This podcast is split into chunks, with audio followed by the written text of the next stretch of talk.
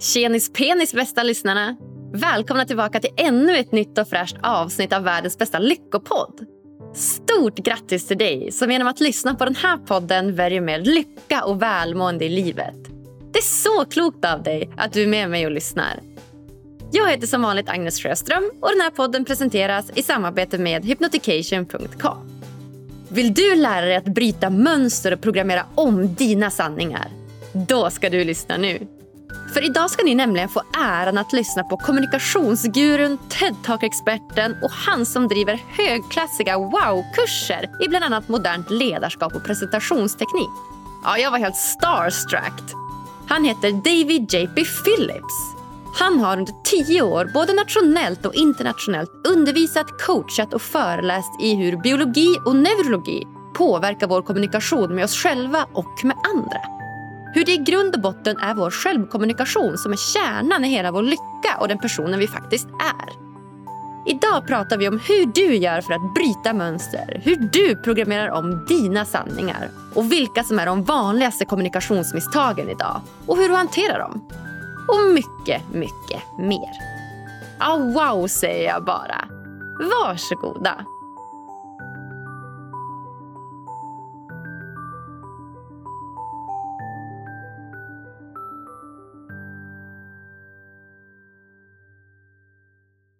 Då säger jag varmt, varmt, varmt hjärtligt välkommen till veckans gäst, the one and only David J.P. Phillips. Tjena Agnes! Hallå! Så kul att vara här. Ja men tjena David! Jag känner bara energin här igenom, den känns på topp alltså. ja, det är underbart. Jag, jag måste säga detsamma. Ja, vad härligt! Så himla kul att ha dig här. Du, du är faktiskt min femtionde gäst, David, här i podden. No way! Jeez, det är, det är bra. Snacka om att avancera. Ja, men det är inte dåligt. Det är inte dåligt. Vi har ju släppt ungefär 150 avsnitt totalt, men jag har varit programledare i 50, så jag tänker att det är nästan värt att fira. Det är värt en applåd. Snyggt jobbat! Woo! Go Agnes! Yes! Så härligt att få fira det med dig också. Det kommer bli ett riktigt kanonavsnitt det här. Jag är som sagt lite starstruck som jag sa här innan. Okej, okay, ja, vi får hoppas att du kan tänka klart ändå. Ja, jag ska försöka. Jag ska försöka. Tur jag har ett litet manus här som kan hålla mig till. Snyggt. Bra där. Jag ska vara snäll. Ja, vad härligt. Det ser jag fram emot. Men du, eh, David J.P. Phillips. Jag tänker som att du och jag, vi är ju ganska lika. Vi är ju båda väldigt eh, inne i just lycka. Vad lycka är, hur man gör för att bli lycklig, hur hjärnan fungerar och hela balletten. Ja, det absolut, visst är det så. Det känns ju som, det måste ju vara den viktigaste saken man kan kunna i livet. Eller hur? Det måste ju vara top priority one. Oh yes, definitivt. Och det är inte bara det att man känner att det är det. Vi vet också vetenskapligen att det är det. Eller hur? Och jag är så nyfiken, kan inte du berätta, vad, vad, vad är lycka för dig? Lycka för mig är, ja jag brukar skilja dem åt på så sätt att eh, njutning och behag, det är någonting som man kan få så starka toppar av i livet och så lika starka dalar. Så det är någonting som är ganska ojämnt. Men en lycka, det är ganska nära välmående och liksom förnöjsamhet. Man är nöjd. Det är det här lite fåniga leendet som man går runt med om dagarna och så bara, varför ler jag? Och så inser man att, jo, det är för att solen skiner. Ja, det kostar ingenting. Men det är ju typ det mest magiska som finns. Det är värt att vara riktigt så här bara underbart lycklig ifrån. Och lycka, det är så otroligt mycket mer stabilare än njutning till exempel. Ah, Okej, okay. du ser det som så. Att lycka är mer stabilare än njutning. Vad härligt! Du delade en bild på din Instagram med ett citat där det stod “Enjoyment will never beat happiness”. Och Det blev jag supernyfiken på. Kan du, kan du inte berätta lite mer om det? Ja, men det går nog mycket in i det vi precis pratade om, att om man tittar på hur våra biologiska system är uppbyggt så kan vi få, vi har något som heter endokannabinoider. Det är alltså så här typ cannabis fast inne i hjärnan. Du har ett 50-tal olika receptorer som du kan stimulera med olika typer av njutning.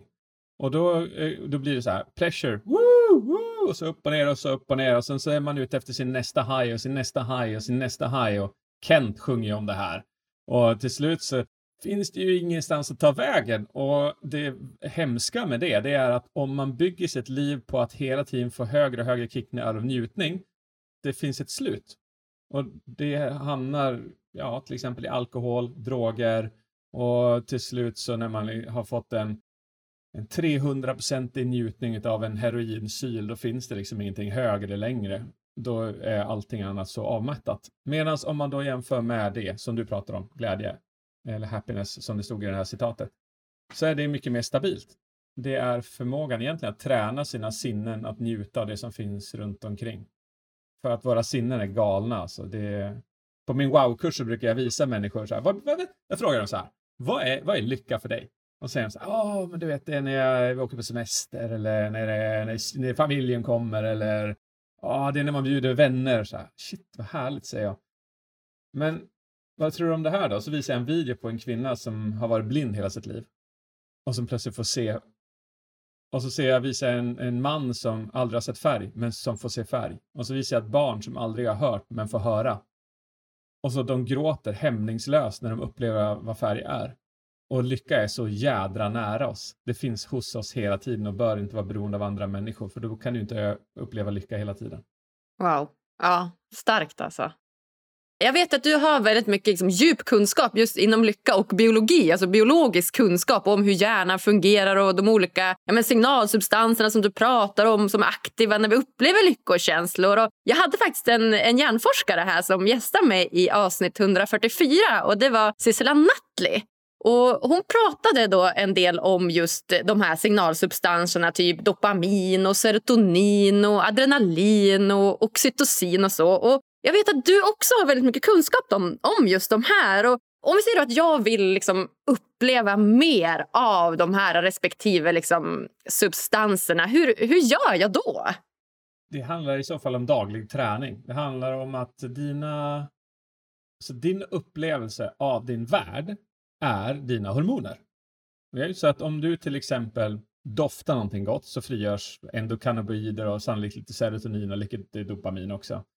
Och om du eh, tittar på en människa som har lyckats med någonting, en framgång, så kan du känna deras lycka genom att träna dig till att känna andra människors lycka. Du verkligen le som dem, känn som dem, ta in dem.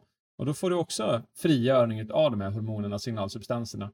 Så i grund och botten så handlar det om att dagligen träna på att känna njutning, eller känna, känna upplevelsen av dina sinnen ska jag säga.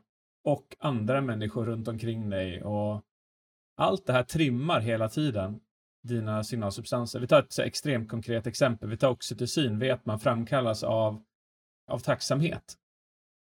Så om du då övar på att vara tacksam varje dag, så blir din hjärna mer, den får lättare och lättare och lättare för att känna tacksamhet och därmed lättare och lättare att producera oxytocin.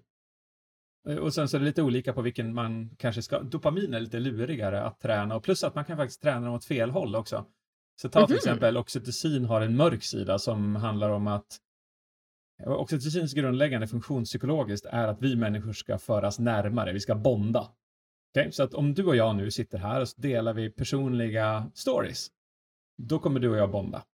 Om jag berättar någonting dräpande om min historia, du berättar någonting dräpande om din historia, så kommer du och jag känna mer för varandra efteråt, för vi har frigjort oxytocin som gör att vi litar på varandra mer. Men du och jag skulle lika gärna kunna snacka skit om andra poddar. Oh, du, den podden, ja ah, du vet, åh oh, gud vad de suger, de gör ju det bara för att de är populistiska och de gör det bara för viewsen och det finns ingen känsla i det. Och då bondar vi också. Så den ljusa sidan, den du och jag skulle kunna träna på, det är bara helt enkelt lyssna aktivt på varandra, ha god ögonkontakt, bjuda på personliga grejer och vara tacksamma för varandra. Det är det positiva sättet att träna oxytocin på. Och det negativa är då, som du förstår, motsatsen. Och om man då inte förstår att varje hormon och varje signalsubstans kan framkallas på ett mörkt sätt och ett ljust sätt, så tränar många människor på det mörka sättet. Det kan vara att de eh, Oxytocin så är det att man snackar skit om andra. Serotonin så kan det vara att man trycker ner andra. Dopamin kan det vara att man är beroende av TikTok och Instagram i allt för hög utsträckning till skillnad mot för sina e-, riktiga hobbys och sin familj. Eh, endorfin så kanske man har självskadebeteende istället för att man går på gymmet. Eh, det finns alltså en mörk sida på alla de här och en ljus sida på alla de här. Mm, ja, det är ju jättebra att veta. Då kan man i vart fall vara medveten om det och träna på det på ett bra sätt. För just det där som du säger, att bounda över saker som, som är negativa, det tycker jag ser, man ser ganska ofta. Vet, att så här, Åh, jag är så trött idag. Eller du vet, Åh, det är så lång tid kvar. Eller vet vad det nu kan vara. Så det, ja, det är verkligen bra att veta. Ja, visst är det. Men vet man inte det, då, då gör man det. För det, det är faktiskt lättare att eh, utvinna det mörka från varje hormon än att utvinna det ljusa. För det mörka måste du liksom, det behöver du knappt jobba för. Det är bara att öppna Aftonbladet Expressen. Det är egentligen bara att gå in på kontoret och snacka Trump och amerikanska valet. Du bara matas med skiten hela tiden. Vill du träna på de ljusa, då måste du faktiskt göra medvetna val varje dag för att du ska träna på de ljusa. Mm, mm. Hur gör du då? Vad, liksom, hur, hur kom du in på den här banan? Hur kom du in på liksom, att du ville lära dig mer om lycka och välmående? Det var absolut inte det som var meningen, men jag insåg för fem, sex år sedan att jag var deprimerad och har varit deprimerad sedan jag var 19. Mm. Och jag, jag gick verkligen runt med tanken och känslan av att alla, alla, borde inte alla, när man går och lägger sig på kvällen, be en bön och man slipper vakna. Allt är ju ändå meningslöst. Allt är ju så mörkt. Allt är så poänglöst. Och varje gång jag vaknade på morgonen och inte hade dött så var jag besviken. Eh, jag hade aldrig modet att ta livet av mig själv. Men jag önskade hela tiden att det på ett eller annat sätt skulle ske. Det här trodde jag var ett, så här, ett normaltillstånd. Men för ungefär 5-6 år sedan så insåg jag att nej, alltså jag bröt ihop kan man väl säga. Jag låg, jag, vi är nu i min eh, kursgård här ute i Ramnäs. Vi på källarvåningen, två våningar upp, eh, var mitt eh, var vårt sommarrum då. Och där låg jag och sov och grät en hel sommar. Oavbrutet i stort sett för fem sex år sedan. Jag kom inte ut ur sängen. Eh, jag hade gått sönder av depressionen.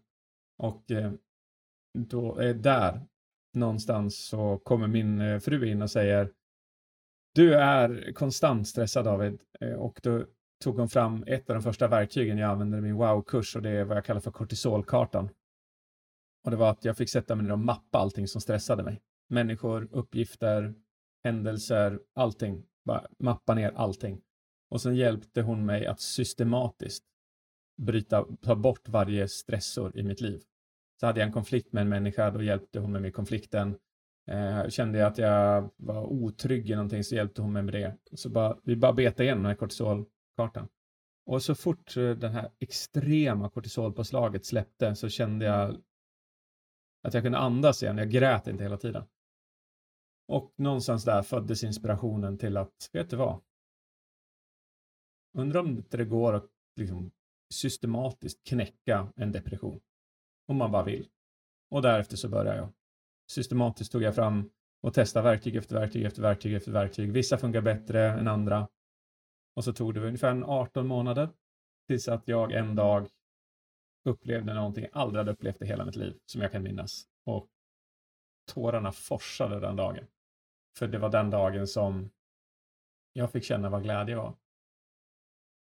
Wow. Jag får tårar än alltså. Det är helt crazy. Oh. Wow, och vad var det som hände då? Vad var det som fick dig så där glad? Jag tror bara det var att jag systematiskt hade tränat mig gärna till att bli glad. För jag hade systematiskt tränat den att vara oglad förut. Jag hade matat mig själv med den mörka sidan. Ångest, oro, ängslan, umgåtts med fel människor, matat mig min hjärna med fel saker, haft fel fokusfrågor, haft fel eh, sanningar, fel stories. Allt det här bara matade fel grejer i min hjärna. Så att ja, jag bara efter att ha tränat min hjärna till motsatsen. Jag kände att det blev bättre och bättre hela tiden. Men just den där dagen minns jag, för då slog det över. Och jag hade fler ljusa minuter än jag hade mörka den dagen. Och det var helt, helt, helt rubbat. Jag vet, äh. därifrån kom jag. Oh, wow, shit, jag blir alldeles, får alldeles gåshud här borta. Det är ju, vad härligt att du lyckades göra det. Och shout-out till din fru som också var med dig på resan. Alltså. Ja, oh, jeez alltså. Verkligen. Depression är ju verkligen en av de största folksjukdomarna idag. Det är ju så många som lider av det. Så jag tänker att om du kan tipsa om några av de här verktygen som du liksom systematiskt testade och, och berätta vilka funkar bättre för dig och vilka funkar mindre bra för dig. Sen är det såklart individuellt, men rent liksom generellt. Om man tittar på mild depression och kanske något under emellan. Men djup depression, då behöver man oftast en kombinationshjälp av kognitiv beteendeterapi, medikation och de här praktiska verktygen som jag ger. Men mellan och, och, och lätt, det kan man det kan man ta sig ut tack vare verktyg. Och det är aldrig fel att prata med någon heller, till exempel KBT. Men om jag skulle säga de tre viktigaste grejerna som bara rakt av vi vet fungerar, så är det nummer ett, så är det kost. Vi vet eh, de sista två åren så har det bara haglat in forskningsrapporter på att din bakteriekultur i magen står i direkt korrelation med ditt psykiska välmående. Det har gjorts en del människostudier, men de bästa studierna är gjorda på möss, eh, där man ser att byter du ut tarmfloran i, från en mus till en annan så får de en hel personlighetsförändring fullständigt. Där de kan gå från liksom deprimerad till eh, ej deprimerad. Oh shit. Och Det där tycker jag är så konstigt. För att Om man går i matbutiker så är det, så, det är svårt att hitta kost som är rent. Alltså som är liksom 100 procent nyttigt. Ja. ja. Det är så svårt. Ja, det är helt, helt supermärkligt. Det är som att världen vill förgifta oss.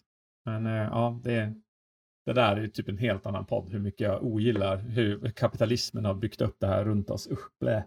Men eh, eh, i grund och botten så skulle jag säga att eh, döda candida bakterien i magen genom att svälta den. Den, den livnär sig på socker och snabba kolhydrater.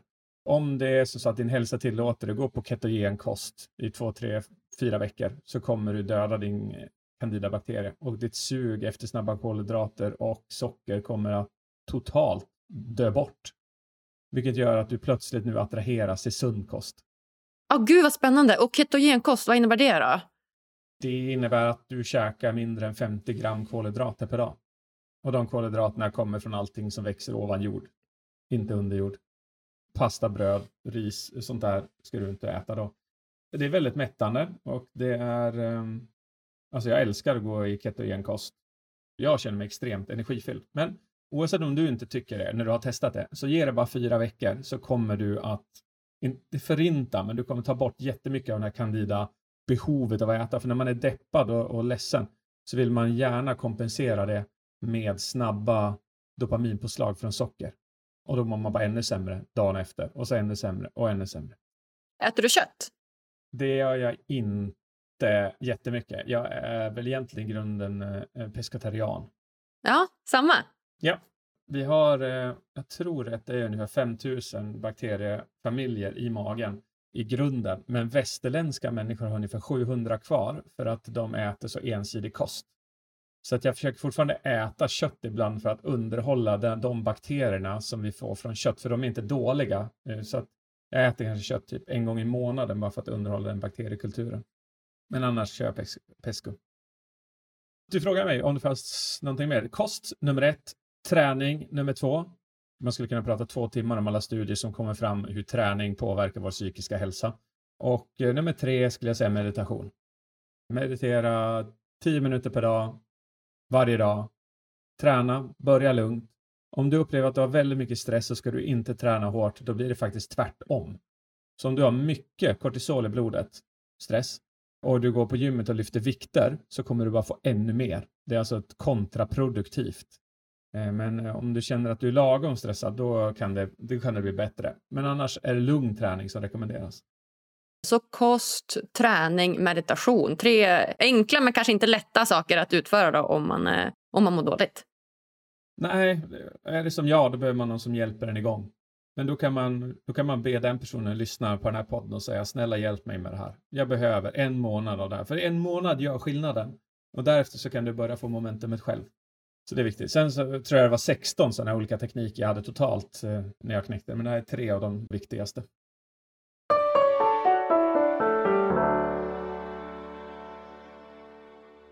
Vill du stärka din självkänsla, sova gott och må bättre? Då borde du testa vägledd självhypnos. Det enda du behöver göra är att lyssna, slappna av och följa instruktionerna. Gå in på hypnotication.com och hitta dina favoriter idag. Ange koden LYCKA för 15% rabatt på hela köpet.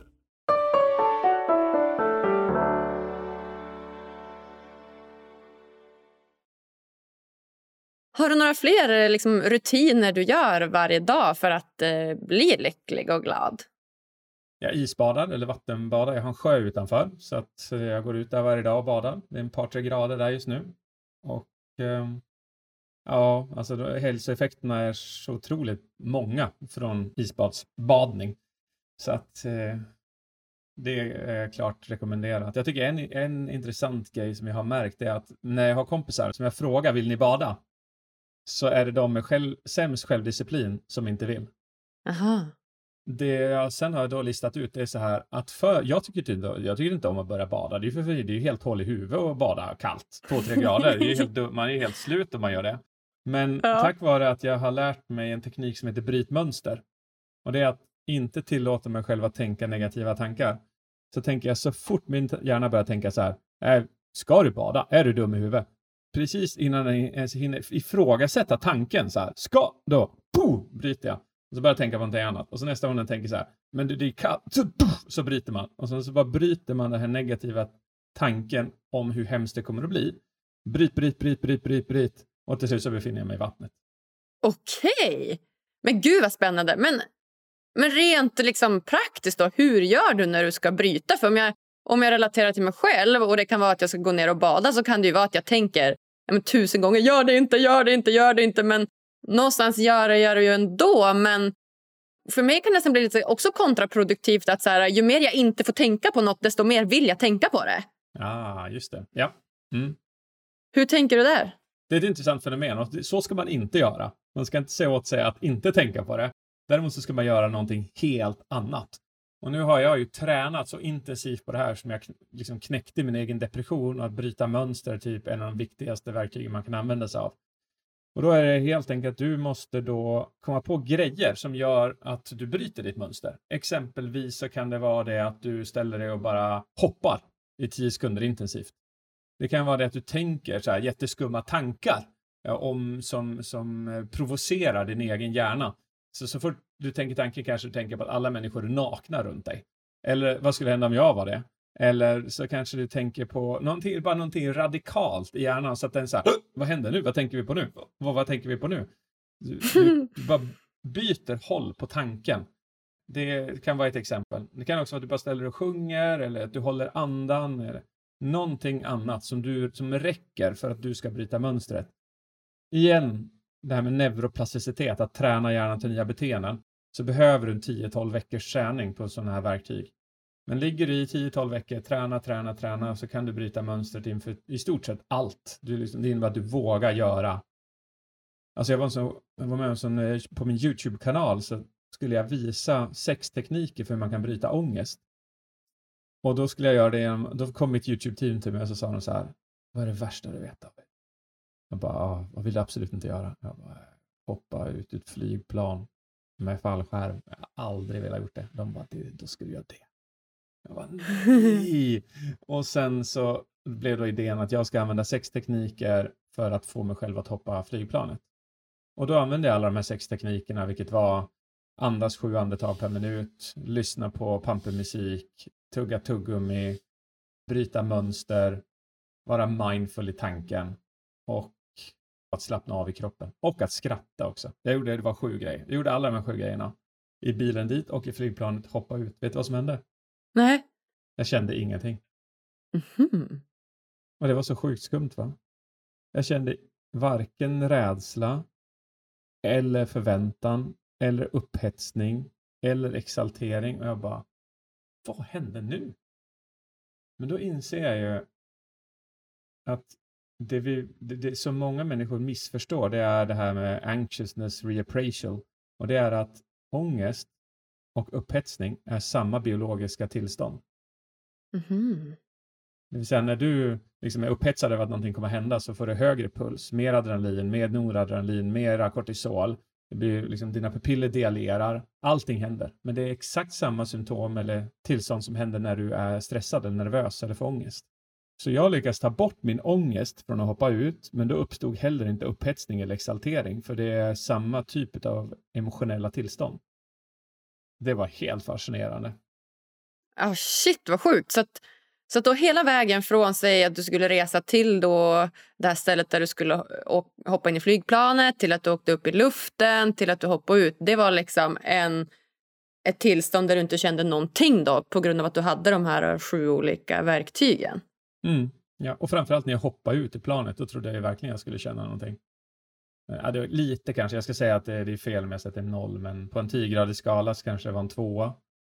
Alltså det var ungefär lika upphetsande som att köra barnen till skolan på morgonen. Det, liksom, det, det, det var jättekonstigt. Men det, just det där verktyget är häftigt, Anxiousness Reappraisal, för det har gjort så många studier på det, vilket går ut på att om du ska hålla en föreläsning eller du ska göra någonting och så säger du så här till dig själv, gud vad jag är nervös, gud vad det är hemskt, gud vad det här är jobbigt, gud vad det här är jobbigt, gud vad det är hemskt, gud vad jag får ångest. Versus att du bara byter de tre orden till, gud vad jag är upphetsad, gud vad det här är spännande, och vad jag är exalterad. Bara byter det. Så har det visat sig i studier att du får bättre matematikresultat på provet som du ska göra, får bättre presentationsresultat. I en studie de gjorde exakt det här så mötte de kvaliteten på sången ur ett, liksom ett digitalt perspektiv och då såg man att åtta, eller om det var ännu fler egenskaper i rösten, blev bättre genom enbart att du bytte jag får ångest till jag är exalterad. Bara de tre orden gjorde en så stor skillnad. Ja. Ja, shit vad spännande. Ja, jag blir mm. glad av att höra det.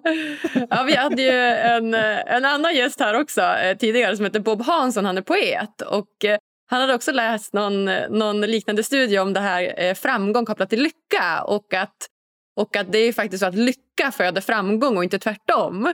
Och då hade de gjort studier på eh, läkare som de hade försökt eh, locka fram de här lyckokänslorna genom att ge en liten karamell. Som de, de fick inte äta den, för man fick inte, de skulle inte mäta liksom, sockernivån utan de fick bara liksom, få den. Liksom, lyckan av att få en karamell. Och de hade ja. då också gett typ, så här, 19 procent hade gett du vet, bättre diagnos än vad de hade gjort eh, ja. annars. Typ. Det var ja. så coolt. Ja, jag har också läst den studien. Ja, det är svinhäftigt alltså. Men det är så intressant att jag tror många som lyssnar, kanske inte, det är nog färre som lyssnar på den här podden än andra poddar, men som ändå lyssnar på den här podden tänker, gud vad jag liksom är lycklig eller vad jag mår bra. Men ändå så är det en så stor del av deras prioritet att tjäna pengar och bli framgångsrik. Och att visa den framgången genom att köpa saker och göra saker. Och även fast man inte vill erkänna det så är det en extremt hög prioritet hos människan. Vilket totalt emotsäger vad vi vet vetenskapligt och det är att framgång föder inte lycka. Lycka föder framgång. Det är när man ler som du gör just nu Agnes. Det är man, när man liksom med, med ögonen och med munnen och med hela ansiktet. Det föder framgång. För just bara i det här exemplet så får du mig att bli glad. Vilket gör att jag gör en bättre prestation. Vilket gör att din podd lyssnas på mer och du får fler lyssningar. Vilket leder till och så vidare och så vidare. Och det där är exakt, exakt samma ekvation rakt genom hela livet. Ja, men verkligen. Det var, du har så sant. Jag blir så glad. För Jag har ju ganska tydliga eh, morgonrutiner som jag gör och jag har verkligen skiftat liksom, mindset från att gå från liksom, prestationsduktig flicka-personen eh, till att fokusera lite mer på ja, men, lekfullhet, njutning. Jag prioriterar min tid på ett annat sätt. Jag ser att tid tycker jag är det dyrbaraste vi har. Liksom upplevelser och sånt. Mm. Hur, hur ser du på det? Har du någon morgonrutin som du använder dig av? Inte så där jättespecifikt. Det kan man tycka låter lite konstigt. För det verkar ju vara det alla gör. som strävar ja, efter verkligen. Det är populärt. ja. men, eh, men nej, alltså min morgonrutin varje fall fyra gånger i veckan ser exakt ut så här att jag vaknar till. Jag väljer att tänka tacksamhetstankar. Kanske tre stycken. Någonting i den stilen. Så så fort jag bara vaknar till så börjar jag tänka på vad jag var tacksam för igår. Sen går jag upp. Jag kör barnen till skolan. Jag har gått på gymmet. Jag kör ett isbad och eh, sen går jag in och snackar med dem som är på, på herrgården och sen så går jag ner och jobbar. Det är en ganska begränsad rutin, men eh, det ger mig en jätte, jätteskön och bra start på dagen. Ja, vad härligt. Ja, det låter ju, låter ju magiskt. Det där med isbad, alltså, det hade jag också velat ta efter. Det är helt uh, fantastiskt. Vi har haft några som har gjort det här. Jag är uppe i Umeå i Norrland och vi har haft mm. några, haft några vänner som har, som har gjort det här varje dag klockan 12. Och jag tror att jag har varit med typ så en gång av hela, hela december månad. Något. Så jag ska skruva upp den, det antalet och ta lite med isbad här. Jag blir inspirerad. ja, gör, gör det absolut. Om inte annat, liksom, och det gäller ju att hitta ett varför. Så det är bara att repetera i huvudet varför du gör det. Och det är ju så här, ja, du kan öka självdisciplinen, du bränner fett, du äh, sänker depressionen, du sänker ångest, du ökar glädje, du önskar lycka, du bryter mönster, du blir helt hög på endorfiner och noradrenalin. Det är bara så här, det är superhärliga grejer. Ja, bra för immunförsvaret. Ja, just det, bra, bra för immunförsvaret. Du, jag tänkte på den, eh, en sak som är intressant för de som har ångest. Så Wim Hof eh, finns det ju en man som, han är ju typ känd som Iceman, känner du till honom?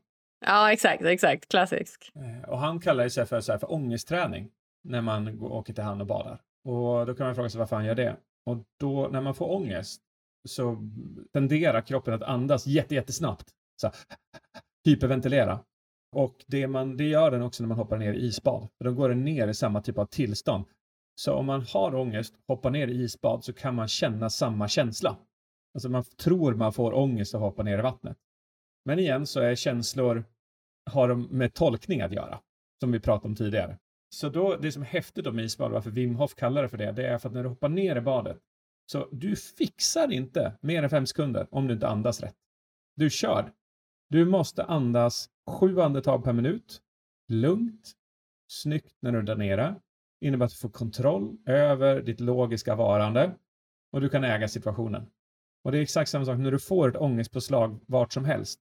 Så handlar det om att ta över andningen och äga din hjärna.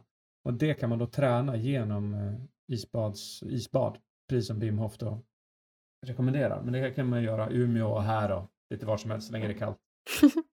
ja, ja, men verkligen. Ja, det är kung. Det är hur bra som helst. Bra ångestmedicin att ta ett kallt bad. ångestmedicin och ångestträning. Dubbelturbo. Och ångestträning, exakt. Du, eh, jag tänker att vi kan inte lämna dig utan att prata lite grann om kommunikation. Du är ju en riktig kommunikationsguru och du har ju flertalet olika världspopulära TED-talks. Och då är jag så nyfiken på vad, vad skulle du säga? Varför är, varför är kommunikation så viktigt tycker du? Jag tycker att det är så viktigt för att det är det vi gör allra mest. Vi kanske andas oftare, men vi, är, vi kommunicerar ungefär lika ofta. Antingen så kommunicerar vi med människor runt omkring oss eller så kommunicerar vi med vår egen hjärna. Och hur bra man är på det, på sätt och vis definierar framgången i ditt liv. Alltså jag spenderade, kan det ha varit då, tio år ungefär, på att studera presentationsteknik. Det är därifrån jag kommer, det är det jag är känd för. Så jag har, mina tre TED-talks handlar ju om det. Den första är How to avoid death by PowerPoint, den andra är The Magical Science of Storytelling och den tredje när jag studerar 5000 presentatörer i sju år för att hitta jag tror vi är först i världen med att hitta de 110 gemensamma teknikerna vi använder för att kommunicera. Precis som att du nickar just nu så är det, uppfyller du teknik 64. Snyggt jobbat. Eh, och all, allt till, till och med det här självgarvet som du grav av nu så är det också en av de här 110 teknikerna. Och ny, näsrynkningen du gör ju nu också. Så att precis all... Gud, jag känner så uttittad. varenda, varenda teknik vi använder finns, finns detaljerad där. Men jag råkade ut för den här problematiken att människor flög in så här, från olika delar av världen och kom hit för att bli coachade och jag gav dem allt jag hade lärt mig i tio år. Alla de här teknikerna, coachade dem stenhårt. Men ändå, ändå så blev de inte så bra som jag trodde och visste att de kunde bli. Och jag bara säger, fattar inte det här. Och ibland så får man ju saker på ett sätt som man inte riktigt har förväntat sig. Och jag fick den här kunskapen genom min egen depression. När jag knäckte den så insåg jag att jag hade sagt fel sak åt mig själv inne här. Och när jag börjar säga rätt sak, då börjar jag dominera på scenen på en helt annan nivå som talare. Och min karriär bara gick spikrakt uppåt. Jag fick förfrågningar över av storbolag över hela världen. Och det, hela mitt liv förändrades när jag knäckte depressionen för att fram, ja, lycka föder framgång. Då insåg jag, ah, det är ju det här jag ska ge till dem också. Jag ska ge dem rätt fokusfrågor. Jag ska bryta ner deras sanningar så att de blir rätt. Jag ska se till så att de kan bryta mönster. Jag ska kunna, de ska kunna anxiety reappraisal när de går upp på scenen så de byter till jag är stressad till jag är upphetsad. Jag ska ge dem alla de här teknikerna. Och det gjorde jag. Och deras liv levlade på alla fronter. Alltså grejen är det, jag vet inte, du, är, är du gift eller? Ja, pojkvän. Och det är ju så här, er relation bygger ju fullständigt på att ni kan kommunicera. Att han kan läsa dig icke-verbalt och att han kan förstå vad du säger verbalt. Och att han kan uttrycka sin önskan, du kan uttrycka din önskan. Eh, kan ni inte det, då kommer ni bråka. Och bråkar ni så kommer det skapa stress. Och det kommer att till slut kunna leda till att ni mår svindåligt, kanske blir deprimerade, går upp i vikt och så vidare. Får man mycket kortisol så vet man att det hänger ihop med bukfetma till exempel. Så att då kan man säga så här, ja, och så till slut så bara rinner förhållandet ut i sanden och så var det det. Så kommunikation, det är ju hela livet. Det är ju allt. Ja, men det är ju det. Men varför är det så svårt? Alltså, du vet, det är ju missförstånd liksom, hela tiden, tycker jag. Det går ju inte en dag utan att bli så här, Åh, vad menar du nu? Och vad menar du? Och hur menar du då? Alltså, ja. det, är så, och liksom, det är så mycket som ingår i kommunikation. Det är ju, som du säger, det är verbalt, det är icke-verbalt, det är kroppsspråk, det är hur vi ser på varandra, blickar. Alltså, var, varför är det så svårt? Svara det här då. Svara mig följande. När du gick i skolan så gick det nio år plus gymnasiet kanske, tolv år minst i varje fall. Hur många, hur många lektioner hade du i kommunikation? Ja, jag använder ju kommunikation mycket, men lektioner i kommunikation noll. Noll. Hör ni vad hon säger? Tolv år gick vi och lärde oss saker, men inte det som är det absolut viktigaste för att förmedla de sakerna.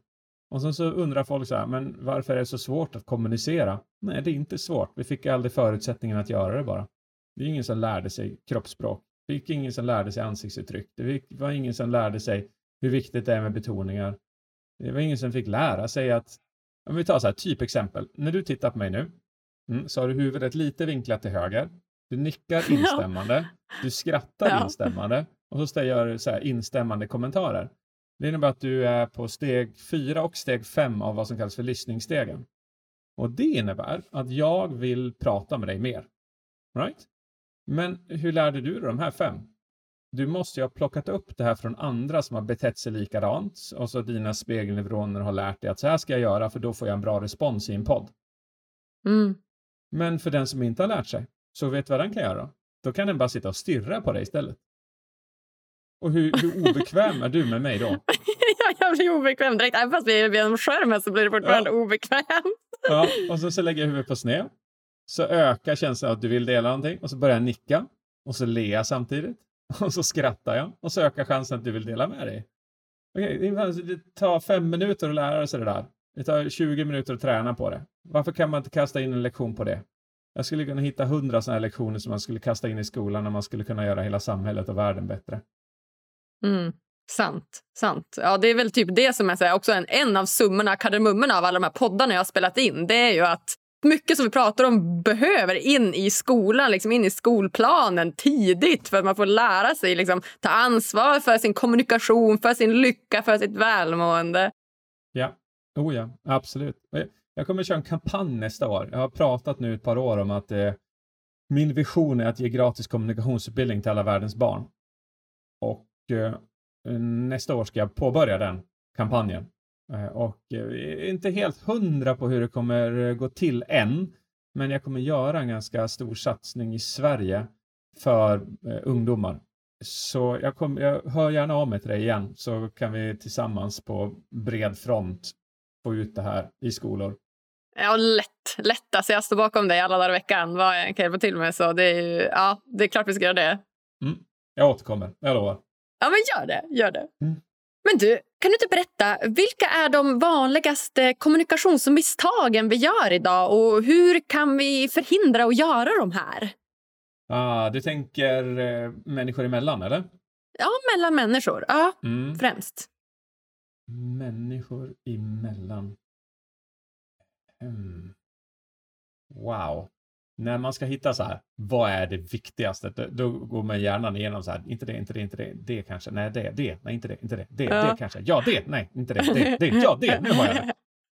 Och, och kanske så här, i grunden så skulle jag nog han, säga att det handlar om att vi inte kommunicerar rätt med oss själva.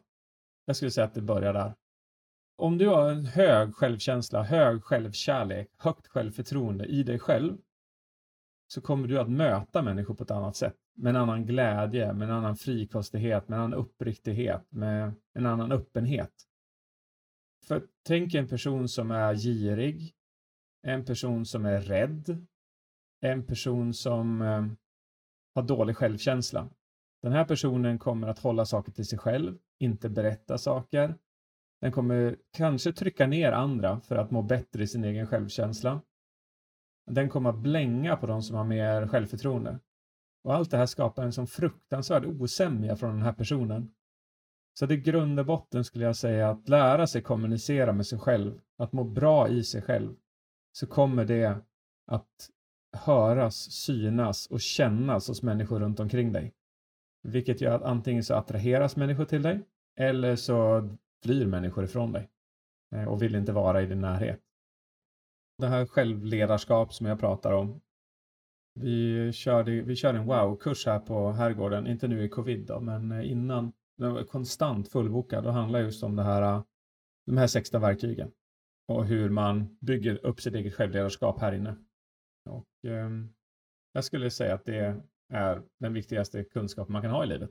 Så att oavsett om du kommer på wow-kursen eller någonting annat, så bara snälla bara läs om det här. Ditt liv förändras. Ja, så himla spännande. Ja, jag är nyfiken på den där wow-kursen. Alltså bara, ja, men jag var inne och researchade lite på dig här innan och kikade på lite bilder som dök upp. Och Det ser ju så himla fridfullt ut där ute. Det ser helt magiskt ut. Ja, ja, det är jättehärligt. Fantastiskt underbart. Jag får se hur många år till jag kommer att köra den, men ett antal år till kommer jag köra den i Sverige i varje fall. Vi, vi, har, vi, vi expanderar så mycket utåt världen. Sverige är så litet, det är bara 9 miljoner, 10 miljoner invånare. Jag har en plattform som heter jpuniversity.com där wow-kursen finns också online. Och varenda vecka så når den tusentals människor över hela världen. Och det är fler som signar upp helt, det är så helt absurt att få mejl från Australien, Kenya, Tanzania, Texas, Island, Grönland varje vecka och strömmar in mejl från olika delar av världen och säger bara nu fattar jag det här med, eh, med fokusfrågan. Nu fattar jag det här med mina sanningar. Nu fattar jag det här med eh, kallbad. Så att jag vill nå så många fler än 10 miljoner. Jag vill att alla, ska, alla barn ska få chansen att lära sig det här. Ja, just det. Ja, du håller inte inom Sveriges gränser, du kör worldwide. Det har varit planen sedan starten för tio år sedan. Det har varit svintufft. Det hade varit så mycket lättare att lyckas i Sverige, men eh, det finns många, många fler behövande. Herregud, vi har ju 99 procent av vår befolkning har det för bra. Det är vårt problem. Ja, eller hur? Mm. Ja, men så himla spännande. Jag måste bara fråga. Du, du pratar mycket om det här med mina sanningar. Vad är det för något? Att uh, hitta sina sanningar. Utveckla. Ja, just det. Det har jag gjort, ja. Ja, men det är väl perspektivet är så här att ingenting i livet är verkligt. Det är bara en eh, uppfattning av det som har är. Så säg att en skäggig man, jag är skäggig, du tittar på mig. Säg att eh, du skulle ha mött fem män som är skäggiga i ditt liv. Säg att din morfar och din pappa och din farbror och någonting sånt där. Och alla varit helt jävla episka människor. Då kommer du ha byggt en sanning om att skäggiga män är episka. För det är liksom din referensram. Och människor utan skägg är inte lika episka. Du skulle alltså söka din pojkvän, skulle vara skäggig och så vidare. Och samma sak är det tvärtom. Så alla upplevelser vi har i vårt liv skapar sanningar framåt för att på något sätt underlätta för vår hjärna. För skulle den inte skapa sanningar på det här sättet så skulle den, det skulle vara som att trampa i sirap. Det är lite som när vi tar körkort så går det ganska långsamt att köra, alltså att växla och koppla och gasa och så. Det är rätt mycket att pyssla med. Men efter ett tag så blir det automatiskt. Det är precis så dina känslor fungerar också. I början så här, vad är det att vara motiverad. Det är så här jätteklurigt och så efter ett tag så kan man lista ut och så blir man bättre på det. Så en sanning jag hade var att jag var ful till exempel. Och den, den knäckte jag när jag var 37. Mm -hmm. Och eh, det listade jag ut att den sanningen skapades när jag var typ 13, 14, 15. Och, ha, och jag vet att det var några specifika tillfällen då jag var på disco och skulle fråga så här, en tjej, Maria hette hon, om hon ville dansa. Och så sa hon så här blankt bara, och, med ett litet fnys, bara nej. Och sen så var det en till tjej som sa likadant och en till tjej som sa likadant. Och så då byll, min hjärna är till för att skydda och få mig att överleva. Så då sa min hjärna så här, David, nu bör du ha lärt dig att tjejer leder till smärta. Ah. Och deras uttryck innebär sannolikt att du är ful. Så bry dig inte om det här nu. Passa dig för tjejer. Till 37 års ålder. När, I min process, i min depression, så inser jag att jäklar, det här är ju en sanning jag har burit så fruktansvärt länge. Och för att knäcka den sanningen så skrev jag helt enkelt ner hur många som har sagt motsatsen till mig. Att det vill säga, jag är attraktiv eller att jag är snygg. Och den listan blir extremt mycket större. Och då när man bara såg det här så insåg man att jag lever efter en gammal sanning. Och så går den sönder. Och sen så lever man efter den nya. Ungefär så lätt är det, vissa sanningar.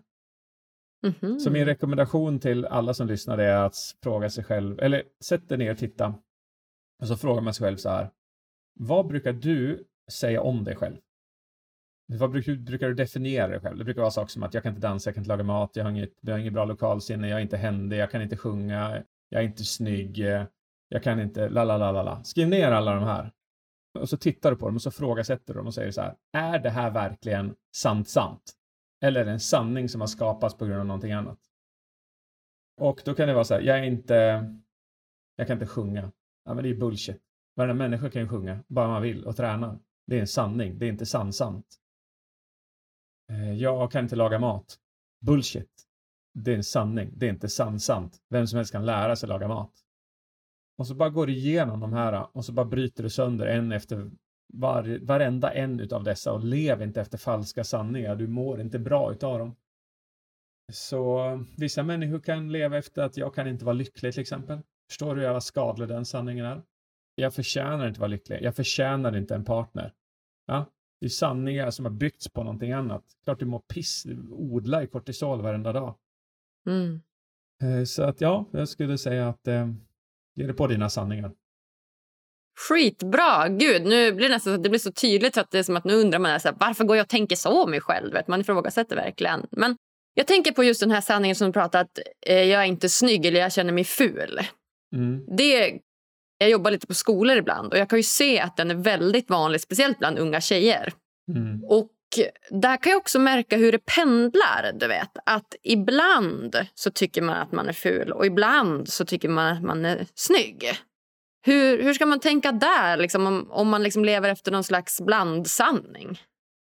Man kan ju i varje fall till att börja med fråga sig vart sanningen kommer ifrån. En snabb gissning skulle kunna vara att de jämför sig med andra människor på social media som är retuscherade. Och då skulle jag bara säga sluta titta på det. Vad du än matar din hjärna med så kommer det bli din sanning. Så bara lägg ner och jämför. Alltså sluta titta på sådana flöden, punkt. Är du kanske mer vuxen och läser tidningar eller tittar på Instagram så bara sluta titta på det. Mata inte din hjärna med någonting som gör att du blir sjuk av det. Eh, nummer två är att eh, skaffa en dagbok där man skriver ner varför man är snygg. Både inuti och utanpå. Det bästa är att hitta sin snygghet inuti. Eh, alltså att man, man känner sig snygg i hela sitt varande, både utanpå och innanpå. För om man bygger sin snygghet på det man är utanpå, det kan så lätt eh, försvinna. Alltså, det kan ju vara bara att du har en taskig dag och så tycker du inte att du ser bra ut. Men om du vet att du är snygg här inne, då är du stabil. Och sen så det tredje, det kan vara att det är rent hormonellt också för en kvinna. Alltså att uppleva att man är snygg eller inte är snygg. Och en stor del av självledarskap handlar om att ha acceptans i livet. Att när man har en pissig dag, då accepterar man att jag har en pissig dag. Och så känner man efter. Och så säger man till sig själv, det är okej. Okay. Här är jag idag. Och det här varar inte för alltid. Det kommer att försvinna om två dagar. Och sen så låter man det bara vara. Det värsta du kan göra det är att vara taskig mot dig själv, prata ner till dig själv, klanka på dig själv, vara elak på dig själv. Så det, ja, det är så jävla häftigt när man tittar på studier på självledarskap så vet man att det är den singulärt värsta grejen du kan göra. Det är att vara taskig mot dig själv. Det finns ingenting som accelererar depression och ångest och eh, självhat mer än att vara taskig mot sig själv. Så, så fort du är det, bryt mönstret, bryt mönstret, bryt mönstret, bryt mönstret, bryt mönstret, bryt mönstret, älska, älska, älska, bryt mönstret, älska, bryt mönstret, älska, acceptera, älska, bryt mönstret, älska, acceptera. Och så bara kör den här om och om igen. Du tränar din hjärna till det här beteendet till slut. Mm. Ja, underbart. Och det är så sjukt ändå att det är så så vanligt att kunna säga så taskiga saker till sig själv, men inte till andra. Alltså till andra skulle man aldrig gå fram och bara “gud vad ful du är” eller bara “du är värdelös på att laga mat”. Men till sig själv kan man säga det. Det är så sjukt ändå. Ja, visst är det. Var, det var, jag vet inte vem som skrev det, men det var någon så här, tänk dig själv att ha Tänk att ha dig själv som din bästa kompis som säger sådana här Ja. saker till dig själv hela tiden. Skulle du vilja umgås med den människan? Mm, exakt. No way, Jose. No thank you. Mm. Ja, shit. eh, Så himla spännande, eh, David. Jag tänker att vi ska gå in på de sista frågorna här innan vi lämnar varandra, du och jag. Mm. Du, eh, brukar du få en fråga? Jag skulle jättegärna vilja veta vad är ditt bästa självledarskapstips? Ah, shit, tack. Jo, jag får frågor ibland. Jag blir lika glad varje gång. Mm. Jag skulle nog säga meditation. Ah, ja. För att jag tycker att det gör jättemycket att få den här distansen till sina egna tankar och den här distansen till sig själv på något sätt. Man blir som, istället för att vara ett så, blir, så får man liksom en, en liten distans och kan se sig själv liksom från ett annat perspektiv på något sätt i världen. Och det, det tycker jag hjälper jättemycket. Att eh, förstå, som du säger, att okej, eh, jag har en dålig dag, just nu tänker jag en elak tanke om mig själv, den behöver inte vara sann. Den gillar jag. Ja. Snyggt. Då är vi helt överens du och jag. Haha! Yay! Meditation äger. Snyggt, bra, tack. Då fick jag ett svar. Ja, tack själv. Ja, men meditation äger och jag vill verkligen säga till alla lyssnare och vi har sagt det i många avsnitt nu, men det tåls att säga det igen att eh, meditera, meditera. Börja smått och sen eh, fortsätt att göra det mer och mer om du vill. Mm. Ja, ja, det är helt rätt. Okej, den första frågan nu då innan vi lämnar varandra, det är ju då, vad gör dig som lyckligast? Vad ju mig som lyckligast? oh, Okej, så vi människor, vi skapar regler för hur vi ska känna saker i livet. Så lycka brukar de flesta ha en regel för som låter så här. Jag är lycklig när mina barn är glada och vi är på semester och vädret är bra och maten är bra och jag får chansen att slappna av och jag har en bra bok. Ja, det är så här. Det är regeln för glädje för jättemånga. Och jag insåg att jag hade en väldigt liknande regel. Och när jag fattade att regler kan skrivas om genom att helt enkelt bara hjärntvätta sig själv och repetera in dem, så skrev jag om min regel till det jag berättade för dig förut. Så jag skrev om min regel och min nya regel låter så här.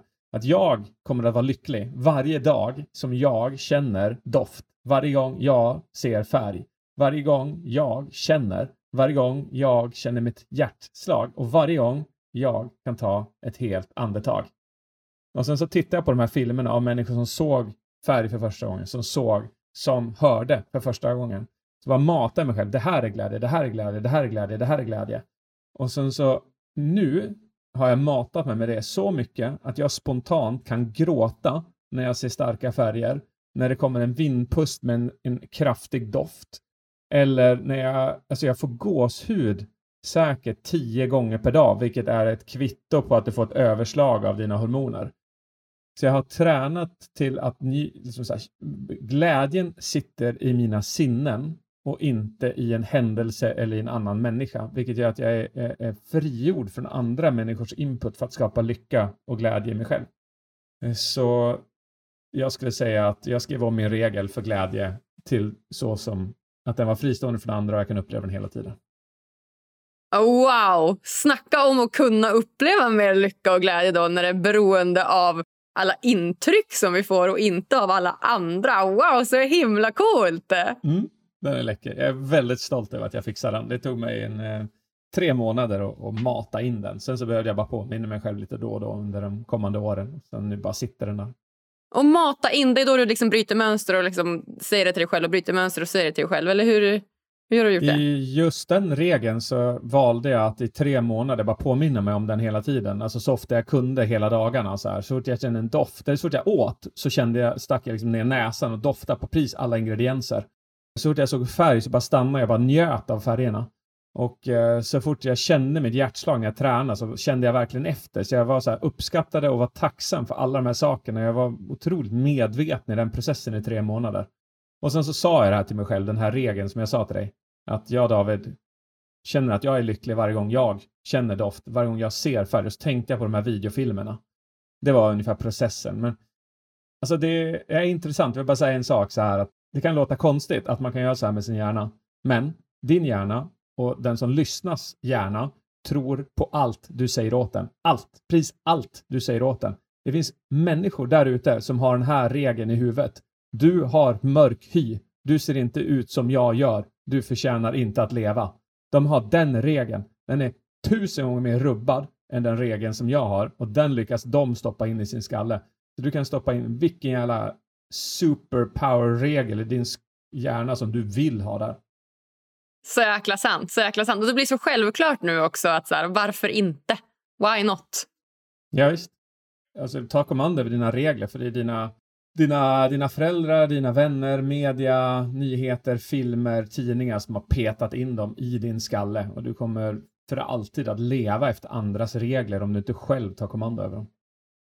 Om du fick ge lyssnarna en utmaning som de kan göra varje dag för att bli lite lyckligare, vad skulle det vara då? Då skulle man kunna tro att jag säger isbad, men det tänker jag inte göra. Jag ska säga någonting annat. alltså, ah, det finns så många bra saker. Ja, det gör vi har ju sagt, vi har, vi har ju sagt meditation, det tänker jag heller inte säga. och sen tänker jag inte säga kost. Och så tänker jag inte säga träning. jag tänker heller inte säga att man ska byta ut sina sanningar och skriva om sina regler.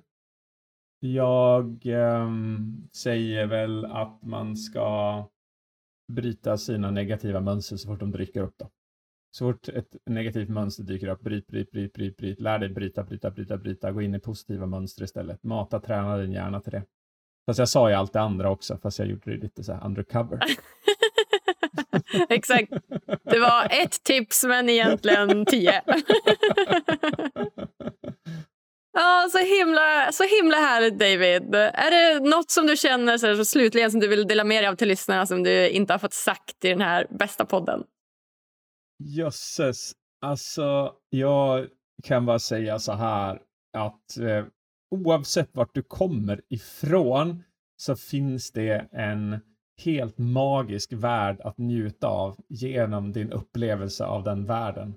Jag kom från över ett decennium av självhat och självförakt eh, och, och självmordsidéer till den jag är nu, som nu tänker tillbaks på den jag var och, och, och bryter nästan ihop av ren och skär uppskattning, tacksamhet och glädje över att tänka på kontrasten över hur det var och hur det kan vara.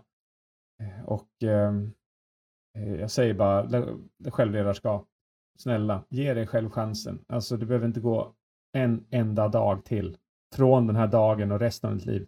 Träna på motsatsen till det som du annars kanske matar dig själv med. Mm. Mm. Magiskt, magiskt, magiskt David. Och umgås! umgås med sådana som dig. Gud, jag är superglad. En timme och en kvart in så här, så jag bara lätt euforisk, Agnes. Ja, men vad härligt. Alltså, jag håller helt med dig. Alltså, den här Lyckopodden är en riktig dopaminkick och serotoninkick och oxytocinkick. Jag bara älskar den och få prata med er fantastiska gäster. Det är helt fantastiskt. Ja, vad härligt. Ja, nej, om man vill komma i kontakt med dig, hur gör man då? Eh, ja, jag hänger på LinkedIn och jag hänger på Instagram. Så det är bara frienda mig där och followa mig så, så kan vi hooka där så kan ni få så dagliga sköna injektioner. Sen har jag en Youtube-kanal. Där postar jag grymt mycket om kommunikation. Ruskigt bra, precis som den här podden. Bara mata med praktiska tips hela tiden. Så gå in och njut där. Ja. Och vill man lära sig grotta ner sig och man inte kan komma på kurs nu till mig så kan man titta på jpuniversity.com där jag har mina kurser online. Ja, helt underbart. Ja, jag säger bara tack, tack, tack snälla David för att du kom och gästade oss här på Lyckopodden. Tack, tack, tack, tack, tack snälla Agnes för att jag fick komma. Hej då! Ah, wow, wow, wow. Snacka om högklassigt poddavsnitt. Ja, jag var så starstruck från början, men gud vad han är gullig David. Det, det kändes jättebra idag. Så inspirerande timme. Dags att börja säga snälla saker till sig själv. Dags att börja bryta gamla elaka mönster och dags att börja vara sin alldeles egna bästa vän. Tycker ni det här var lika bra som jag? Gå gärna in på iTunes eller Podcaster och ge oss så många stjärnor som du tycker det här avsnittet förtjänar. Du hittas också på alla sociala medier under namnet Lyckopodden. Och du, tack för att just du lyssnar. Vi hörs på tisdag igen. Puss och kram!